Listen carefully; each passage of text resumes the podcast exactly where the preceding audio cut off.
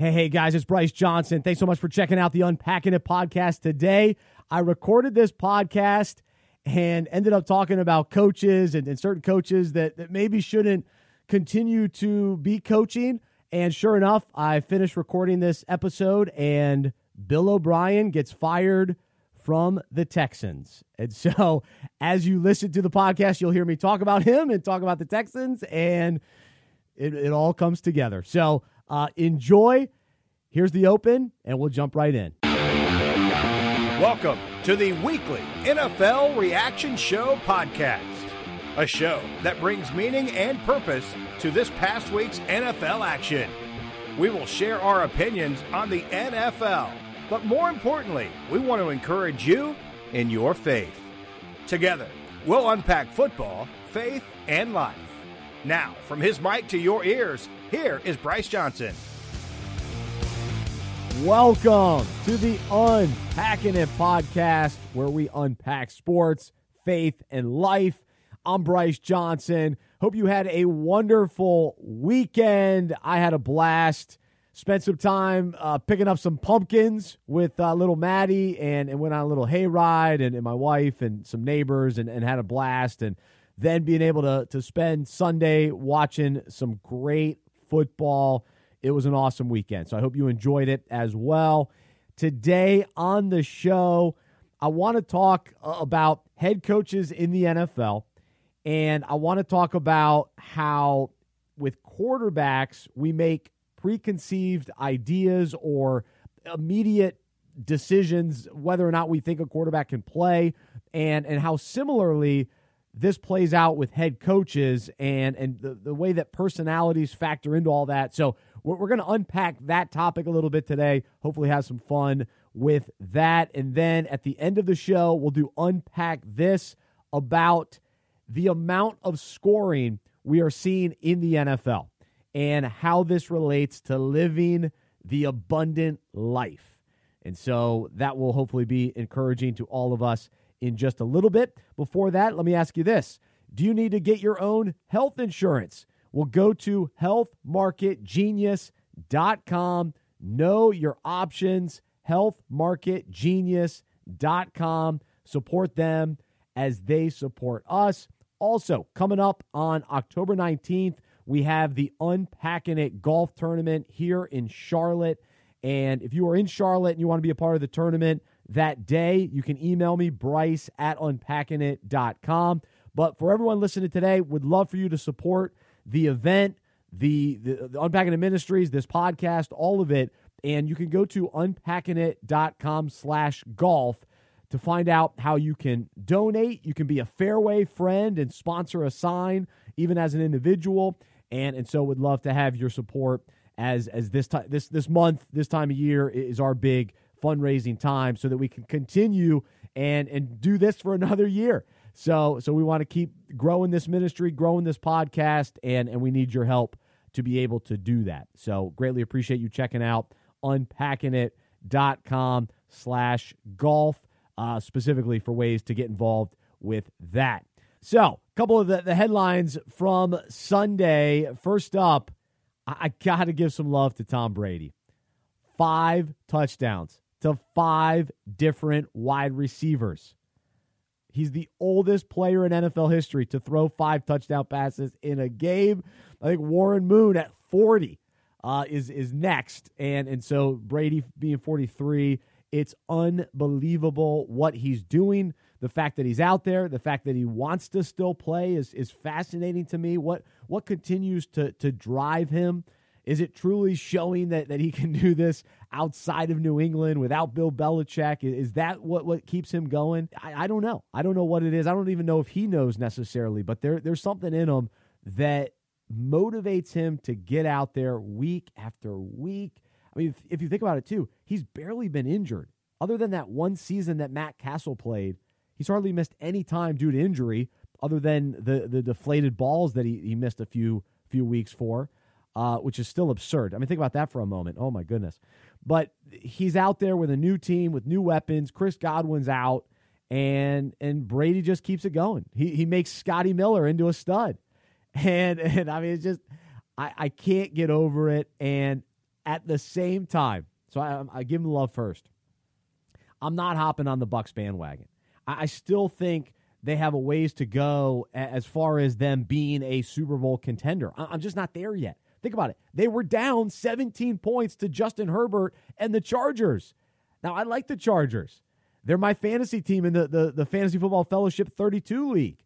And Herbert has been great in two games, surprisingly. The idea that the, Bucs had to come back after being down to the Chargers is not a good sign. I know they won. They just haven't proven to me they're the elite team yet. And, and they haven't had a chance to because they haven't played anybody yet.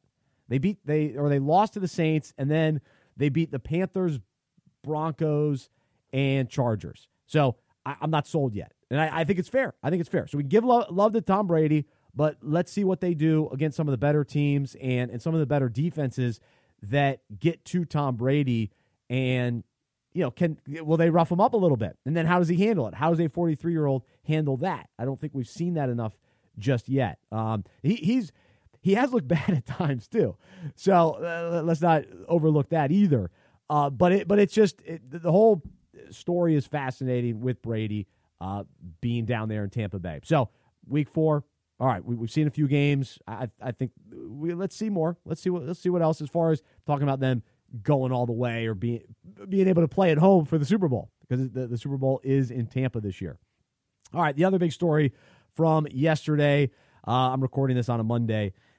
Dak Prescott and the Dallas Cowboys fall to the Cleveland Browns. And there, there's a lot to, to consider with this game. And on the, the positive side for Cleveland, I do think that Kevin Stefanski is the right head coach. It just already through four games, it seems that his demeanor, his philosophy, what he's trying to do is working. And and I could feel pretty confident about that. And so we'll talk more about coaches in a little bit. But but I think their approach to all right, let's run the ball. Let's not ask Baker Mayfield to do a ton, but let's utilize the the skill players that we have. And this all seems so obvious. It's like duh, but Cleveland hasn't been doing this. They put so much on Baker uh, the last couple years, and it's like, come on, what are you doing? And it just wasn't working. So now they're really relying on Hunt. Now Chubb is out, which changes it. It changes the the player because Chubb's out and they'll have to use backup running backs. But those backup running backs looked okay even on, on Sunday. But part of that was Dallas's defense is so bad, and so we'll get to that in a moment. But I just I, I like the direction that Cleveland is heading. They're not getting overhyped just yet either. Because I think a lot of the, the talk is, oh, Dallas blew it, Dallas lost the game. And, and Cleveland hasn't picked up that hype and that momentum just yet because I'm not sure that they did so well with that, you know, a couple years ago when they did get that hype uh, especially going into last season, and then things just unraveled, and it was pretty clear that that Freddie Kitchens wasn't the answer for Cleveland, and they were just in disarray. Whereas I feel like Cleveland, they're just a little bit more put together, and and, and things are starting to to make sense. And it's like, okay, why did they bring in Austin Hooper? And then it took them a couple weeks to use him. Oh, okay. Now we see he is a weapon. They are going to find a way to use him. Maybe not every game because they they do have a lot of weapons. Oh, they've got OBJ. Okay, maybe we'll throw to him, but we don't have to. We can hand off to him. And so they did. so they're they're utilizing the skilled players and I think as the confidence grows and Baker Mayfield is forced to to be relied on, uh, let's give him a chance. Let's give him a chance. Let's see what he can do. So, all right, nice nice win for the Browns. Now for the Cowboys. Hey, can we please run the ball? one. I've got Ezekiel in fantasy, so I'm selfish in that regard, but I, I, do believe the Cowboys are better if they run the ball. And so they put a lot on Dak, and the reality is he's unbelievable. He's leading the league in passing yards, and he's playing out of his mind. Nine touchdowns, three interceptions, uh, 102 QB rating. So he's not the problem. The, the problem is you're you know putting too much on him in that passing game, basically because the defense – uh, isn't stopping anyone, so they have to score a ton of points. It's just he's taking some of the, the unnecessary blame, I guess. And, and so it is all about the defense. They got to keep these games closer and not giving up so much. I was thinking about this yesterday watching the game, and I mentioned to, to my buddy, I, I still don't get why Dallas hasn't committed to Dak Prescott or, or why he hasn't committed. Why why the two of them haven't come together for this long term deal. I, I, can't get over what a big conversation that was all off season when it makes total sense for them to uh, to just commit to him. And I think that would even change some of the demeanor. Like like you just got to commit. I, I to it's like hanging over their heads a little bit, and it's so unnecessary. The guy can play. You're the Cowboys. You need a quarterback.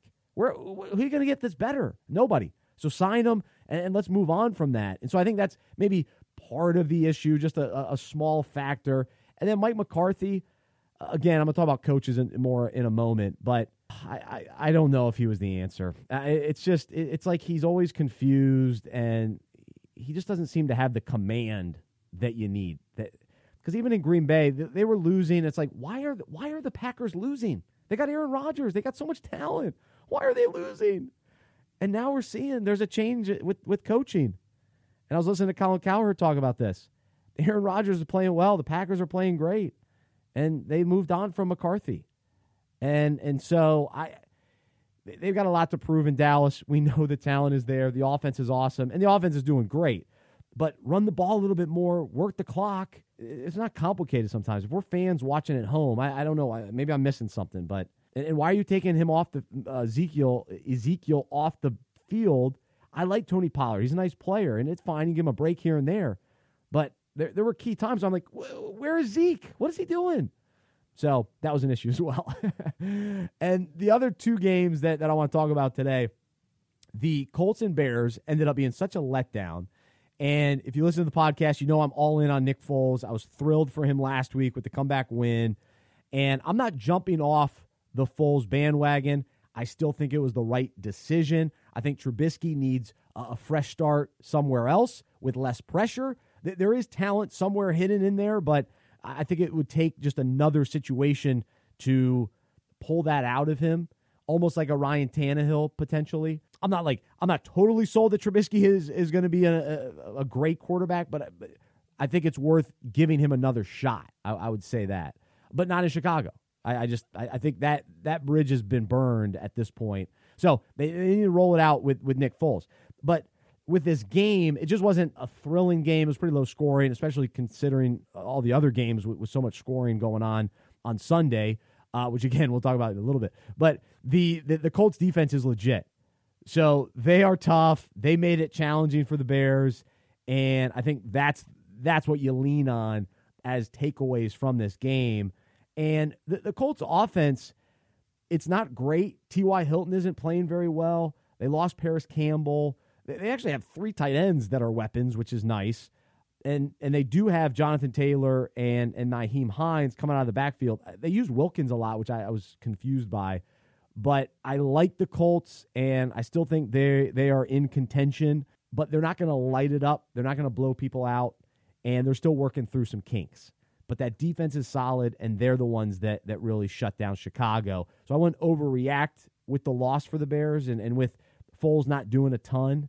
Finally got Robinson, Allen Robinson at the end of the game. Probably could have happened a little sooner. Uh, but again, the defense for the Colts. So look out for the Colts moving forward. Uh, to me, they are the team to beat in the AFC South. I know the Titans are right there, but but I, I think the Colts have an edge on them. I really do. The other big game, the Eagles last night. Are you kidding me? Beating the 49ers. The quarterback play for the 49ers was part of the issue. The fact that the Eagles traveled to San Francisco with the dark cloud hanging over them, all the negativity, it, it's tough to play in Philly. I've got family up there. My dad grew up there. I, know what those fans are like, and my neighbor's an Eagles fan. It, it's hard. So for Carson Wentz to, to carry that that weight and the pressure and the the the fans and the, and the fact that they won the Super Bowl, all that we talked about it last week's show. But all of that, and then to say, all right, I'm going to go play well enough to beat San Francisco, even though they're banged up. Well, both teams were banged up, so I guess you could throw that out the window. But he played well enough. He wasn't unbelievable. It gave the Eagles a glimmer of hope, and you hope that some of that that positivity there, some of the buy-in with Wentz, uh, allows him to play with more ease to not be so indecisive. And and quarterbacks, they, they have to have that buy in. Uh, with like Trubisky, he had Nick Foles breathing down his neck. It's hard to play that way. And and then uh, with with Prescott, give him the contract. He's got that hanging over his head. And, and with Wentz, he, he always had Nick Foles. Well, he'll always have kind of the ghost of Nick Foles there in Philly because he's the one that won the Super Bowl. So it's just it's a tough situation. But I think getting a win, recognizing that the NFC East, it's really between them and the Cowboys. The Giants and the Redskins are irrelevant. They're not good. There's no hope for those two teams. I'm sorry, but it's just not. It's just not going to happen. And so Dallas, there's there's still a chance, of course, that they they click and they could win a bunch of games in a row if they figure some semblance of a defense. And then the Eagles, if they can get some healthy weapons out there and, and some of these young wide receivers, if they emerge and take a next step, then sure, yeah, the Eagles can win that division and and see what happens. But uh, they they used Jalen Hurts yesterday, and he looked pretty good out there. Uh, he missed the one snap, which was which was tough. But I always wonder about bringing in a guy like that, and it ru- ruins the rhythm a little bit, especially as you're trying to establish Wentz. Now with with New Orleans, you bring in Taysom Hill Eh, does it mess things up? Eh, I don't think so. I think the threat of him is better for New Orleans. And there's no, you know, I guess there's a little question with Drew Brees just because of his age, but we, we know who Drew Brees is and all that. Whereas with Philly and Wentz, there's still so many question marks with him. So I'm not sure if playing Jalen Hurts is the best answer, but he at least provided uh, another weapon, and, and they're short on weapons. So I guess from that perspective, uh, it's a it's a smart move to at least give it a try but putting Wentz out at wide receiver, I'm not sure what that's going to do. I guess if you think he's going to catch like Foles did years ago, right? So, uh, so those are the games that were most intriguing to me. But the, the topic that, that we'll spend a few minutes talking about today is the way that we are as fans. And so here we go on a Monday, and I'm guilty of this. You're guilty of this. We we overreact. We we draw conclusions, and, and I think so often we do this based on our preconceived ideas or the opinions that we cling to, and we have such a tough time moving past how we've already made up our mind on certain players and certain coaches. And and I do think that some situations are so obvious that we as fans, we all agree and it's like, yeah, this isn't going to work. Why does the team continue to go down this path? And so for for example, Matt Patricia in Detroit. It's just not going to work. it's just not. It's not happening. I, I don't. I don't see him ever turning things around there. They have pieces, but they just can't figure things out. And, and ultimately, it's Detroit, and I don't know who who's going to come in there to, to ever be able to figure it out. But they're just going to have to keep trying. And in many ways, programs or franchises like that, they, they, they take for granted when they actually do find a, a coach that is overachieving for that franchise. So a couple names that come to mind: Jack Del Rio in Jacksonville. Why they got rid of him years ago is beyond me. And then with Detroit, Jim Caldwell. Why did they get rid of him? And Chicago. Why did they get rid of Lovie Smith? Those those coaches proved that that they can make the most of those franchise. Chicago's a little better of a franchise than Jacksonville and Detroit, but but but but a similar situation. Um, and in many ways, Cincinnati actually understood it.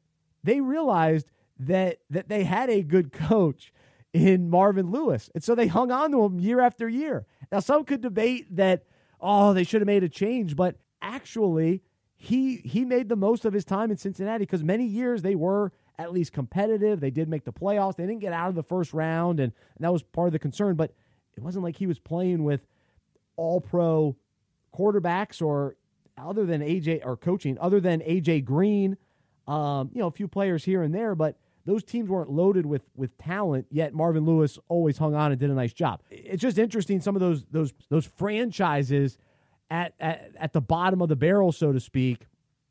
I just don't know what they're doing. So with Detroit, I yeah, it's just not going to work, and it's obvious. So we can like see it. We can see it with Matt Patricia. It, it, it's clear. But then when it comes to just kind of our, our preconceived ideas on on certain people and, and, and players, I, I think with somebody like Jon Gruden, who everybody loved from Monday Night Football, we think back, he's got a good personality. We think back to what he did at Tampa Bay and he won a Super Bowl. The guy's overrated. He he may not be a great coach. And I'm not sure it's going to work with the Vegas Raiders His overall record at this point, including the 2 and 2 season this year, 108 in 104. And the Raiders are a team that they've got higher expectations. They've got a long history and tradition and and and Jon Gruden because of him being a big name, the big contract that he signed, they're underachieving. It's year number 3 for them, but uh, to me they've got to show a little bit more of of glimpses of elite success. But I just don't hear Jon Gruden getting criticized very much. Eh, not that I'm out to get people's job. Eh, it's not. It's just this is football. It's not personal. It's just we're just talking football. But with the Raiders, it's like what's going on with Jon Gruden? And then th- there's another situation for fans where we actually realize certain coaches just aren't that good, and we can never understand why owners hang on to a, a certain coach. So there there are multiple opinions going on here that I'm throwing out there, and I'm just unpacking it all. So I'm trying to to gather what goes on with an NFL head coach. And so the other angle is a guy like Bill O'Brien. Our idea is, well, Houston has won a lot of games. Like they're always in the playoffs, right? They always seem to win their division or they're a wild card team and they, they seem to find a way to get in. But then if you play fantasy football, you know that Bill O'Brien is a frustrating head coach because his offensive players oftentimes underachieve. He doesn't always uh, do what you think he should do with the running attack. Uh, they don't protect Deshaun Watson, which is just baffling. And and, and Bill O'Brien traded away DeAndre Hopkins, which doesn't make a lot of a, a lot of sense. Yet he continues to be there. He continues. It appears to have job security, but his record 52 and 48. So on one end, you could say, oh, well, you could fall into the, my Cincinnati Bengals example. Okay, Bill O'Brien. Well, hey, it, do you really expect Houston to win Super Bowls? All right, maybe not. But I think all of us as fans, we go, this Bill O'Brien, just his personality, some of the, the, the big moves that he's made, the the obvious reality that they don't protect Deshaun Watson enough. Uh, it's like, man, is he really the answer in Houston? It, does he fall into the category of somebody like Jeff Fisher, who just continued to hang on and and never really uh, accomplished what he needed to accomplish as far as winning a Super Bowl? But oftentimes the Rams, the Titans, they just settled for Jeff Fisher and they were okay with it. And so, so you can fall into that category. All right, is that what Texas? Is that what the Texans are? Are they are they good with that? But with the Raiders, I just don't know if they can accept that with Jon Gruden. And so I, he's got to feel the pressure. He's got to feel the heat a little bit. And then there are just some some other coaches where to me it's just obvious at this point, and I think fans would agree that Adam Gase has no business being a head coach. Vic Fangio, even with Denver, great defensive coordinator, but at this point in his career, it just doesn't make sense that he's the the head coach in, in Denver. I, I just don't I just don't understand that decision. Uh, I guess he's in his second season, um, and then with Jacksonville with, with Doug Marrone, I, I, just what is Jacksonville doing? I, I'm just not sure the direction that they're heading. And back to my idea about the buy-in, they, they haven't bought into Gardner Minshew, and I'm not sure why. Just go all in on Minshew. He's our guy. We're going to build around him. Let's go. But there just seems to be this indecisiveness with him a little bit, at least from my perception. Um, that's my perception. And so, uh, D- Doug Marrone, though, uh, the, the Jags oftentimes they just don't they don't always seem to get together. Like it doesn't make sense. They don't they don't click. Their defense is really bad, and and, and why are they that bad? So I, I don't like the direction that the Jaguars are heading. Even though they have a, a running back that I love in James Robinson, I like Gardner Minshew. I like their weapons at receiver, but it's it's there's just something about the Jaguars. So do they fall into the category, like I was saying, but uh, of of the Marvin Lewis and the Bill O'Briens, and you just kind of settle for Doug Marrone. But I, I think that's what you're settling for. I, I, I don't I don't see him getting them over the hump. I really don't. And then the Miami Dolphins, Brian Flores, he's getting them over the hump. The Dolphins will go they will get over the hump with Brian Flores. He's a great coach. You can already see it. You can see how well they play. They made it tough for Seattle yesterday. He's the real deal. And so now I want to bring up my hometown team, the Carolina Panthers. The coach that has been that was here from 2011 to 2019 was Ron Rivera. And he is one of the most likable guys. He was awesome in Charlotte just for the community you know, did commercials and you see him at events and he he just was a just a, a, kind guy all around to the media. Everybody loved him. There's nothing not to like about Rivera. When he was fired, the outpouring of support for him was incredible. But the idea was we all love Rivera. And when the team wasn't winning, the blame oftentimes would get shifted to coordinators or Cam Newton or the GM. And I just have to to now question with the Panthers starting off this season at 2 and 2 with a roster that was gutted. Matt Rhule coming in to me is showing it's it's early, but I am very optimistic. I am very encouraged by by the way the Panthers are playing without Christian McCaffrey, with Teddy Bridgewater at quarterback, with Joe Brady making the jump from a, college offensive coordinator, and I don't even think he had the full reins there, to now coming here and, and calling plays and, and the offense looking great and getting guys like Robbie Anderson to to reemerge and Mike Davis to reemerge as somebody who eh, I know I did just kind of discarded you know his abilities as a veteran running back is, is playing really well. Here's my question: Did the Panthers hang on to Ron Rivera too long, and was he actually the reason the Panthers were held back? Now they had the one 15 1 season Super Bowl run, and that was incredible. And so that's what you hang your hat on.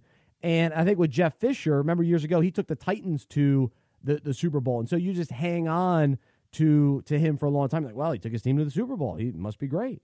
And I think Doug Marrone with the the Jaguars, they they went to the AFC West or the AFC Championship game um, a few years ago. It was like, oh, look out. Dan Quinn in Atlanta. Oh, well, he took his team to the playoffs or to the Super Bowl, and they lost. And then Adam Gase with uh, he was coaching with uh, Peyton Manning. Well, Adam Gase, look what he did with Peyton Manning. So I think we we hang on to certain guys, and and sometimes we like guys, or sometimes we like the the one big season that they had, and we give them the benefit of the doubt. And and I just have to wonder with Ron Rivera, man, I wonder if the Panther. It's too late now, but I just wonder, man, do they they really hang on to him? and a little bit too long because his overall record was 76 in 63. It's not bad. I mean, pretty. I mean, that's a pretty solid record. But he only had three winning seasons from 2011 to 2019. So to me, that's not great. That's not great. When when you when you look at the if you want to be an elite franchise, Steelers, Ravens, Seahawks, Patriots, you want to get on that level. Even the Colts, I mean, th- those teams have winning seasons regularly, whereas the, the Panthers only have three, and then Rivera had that longevity. It's just very interesting. So I, have just I just started today just just unpacking. Okay, what, what's going on with coaches? All these different dynamics at, at play, and thinking about Matt Rhule coming in. And yesterday it hit me too. Him and Cliff Kingsbury were going head to head. Neither one of them had a great record in college Matt Rhule was known for for rebuilding programs and and then moving on, and so there were some losses in there as part of the rebuild. But for him to come in right away and win two games with backups and a depleted, very young Panthers defense, I- am impressed. I-, I really am. Uh, to beat the Chargers and Cardinals isn't a huge deal, but those are those are nice wins and Arizona, they were they were all hyped, and I guess they won their first two games. Now they've dropped two in a row. And Cliff Kingsbury's another one of those guys where I, I think we we bought the hype of oh the offense that he's going to bring, and so some people were set on that. Like they they had their preconceived idea that oh he's going to bring this dynamic offense, they're going to play fast, and they're going to be awesome. And you just have to wonder, eh, he's a little overrated. It's only been four weeks of this season, but I, I I'm on the side. I so I'm on the other side. I I from when he came into the league, it was I don't think he can. I don't think he can make the jump. I think I, I just don't see how a, a college coach who wasn't very successful, uh, winning wise, can make that jump. So that's what I'm kind of hanging on. So I've always got this negative view of the Cardinals. So that's where I come out on uh, with him. And then with uh, with Cleveland, yeah, I mentioned this earlier, but but Kevin Stefanski, I think he's the right fit there. I, my my initial thought was, ooh, Minnesota, uh, they didn't have that great of an offense, but he's bringing a similar philosophy where he just run the ball well. Don't put, don't expect your quarterback to do a ton, and you can find yourselves in games, which is really interesting. So let me let me pause there, and and I wanted to talk about quarterbacks with a similar idea, but but let's move that to next week's show, and and we'll talk about the the preconceived ideas that we've had about Josh Allen, Carson Wentz, Lamar Jackson, Ryan Tannehill, even Dak Prescott, Kyler Murray.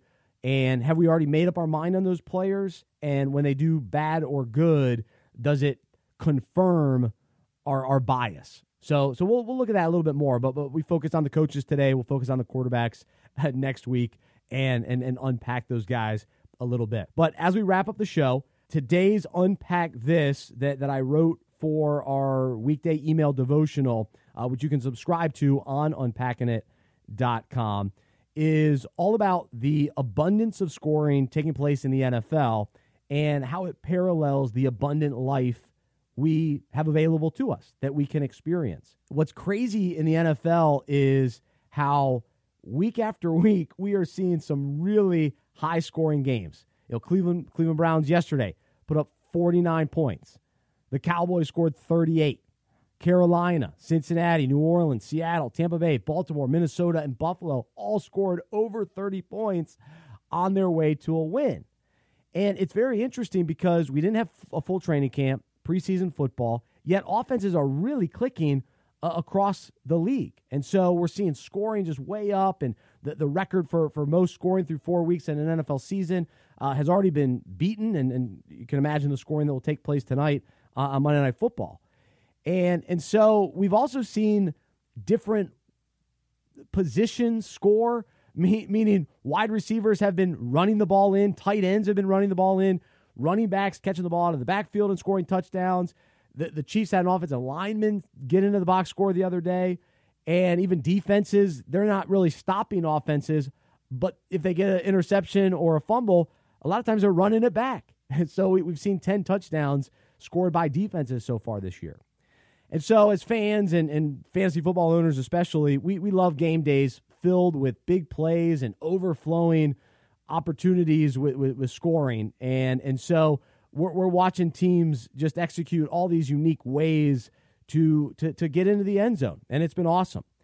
And so, as we think about the NFL's uh, uh, abundance uh, of scoring, I want to parallel it to the abundant life that Jesus talk about, talks about. Because while he was here on earth, he said, I came that they may have life, me and you, that they may have life and have it abundantly. And so if you look at other translations, uh, it says, I have come that they may have life and have it to the full. My purpose is to give them a rich and satisfying life. I came that they may have and enjoy life and have it in abundance to the full till it overflows. And so different translations, you know, interpret uh, the, the, the Bible in different ways. And so, the, but the, the same message is there that that Jesus has come that we may have life and have it to the full and have it abundantly. And and so the question becomes: Are we experiencing an abundant life filled with blessings, and are our lives overflowing with good things? And so, what's funny is oftentimes we'll think the abundant life is all about money, success, power. That's what we're told is the abundant life. But there is so much more available to us that is actually lasting and satisfying. And so Jesus invites us to live with him both now and for eternity and offers us the rich and abundant life that is rooted in him and his purposes and is also others focused as we have open hands and open hearts. That's the abundant life. It's filled with blessings such as joy and peace and contentment and purpose and deep relationships. That's what abundance is, is all about. Even trials and challenges are viewed as opportunities to quote unquote score more touchdowns that overflow in unique and unexpected ways. That's the perspective when we're living the abundant life. Even trials and challenges are just opportunities. And in, in one of the, the, the Psalms says, you will show me the path of life. In your presence is fullness of joy. In your right hand there are pleasures forevermore. Ultimately, a surrendered life is an abundant life because we've given our lives and hearts to Jesus, who is life. He tells us in the Bible, I am the way and the truth and the life. So, life, He is life. He came, He died, He rose again. He is life. He, he's come to give us life, both now and for eternity. And so today, as we enjoy an abundance of scoring in the NFL, let's enjoy an abundance of blessings living a full and overflowing life in and with Jesus. So I hope you're willing to unpack that.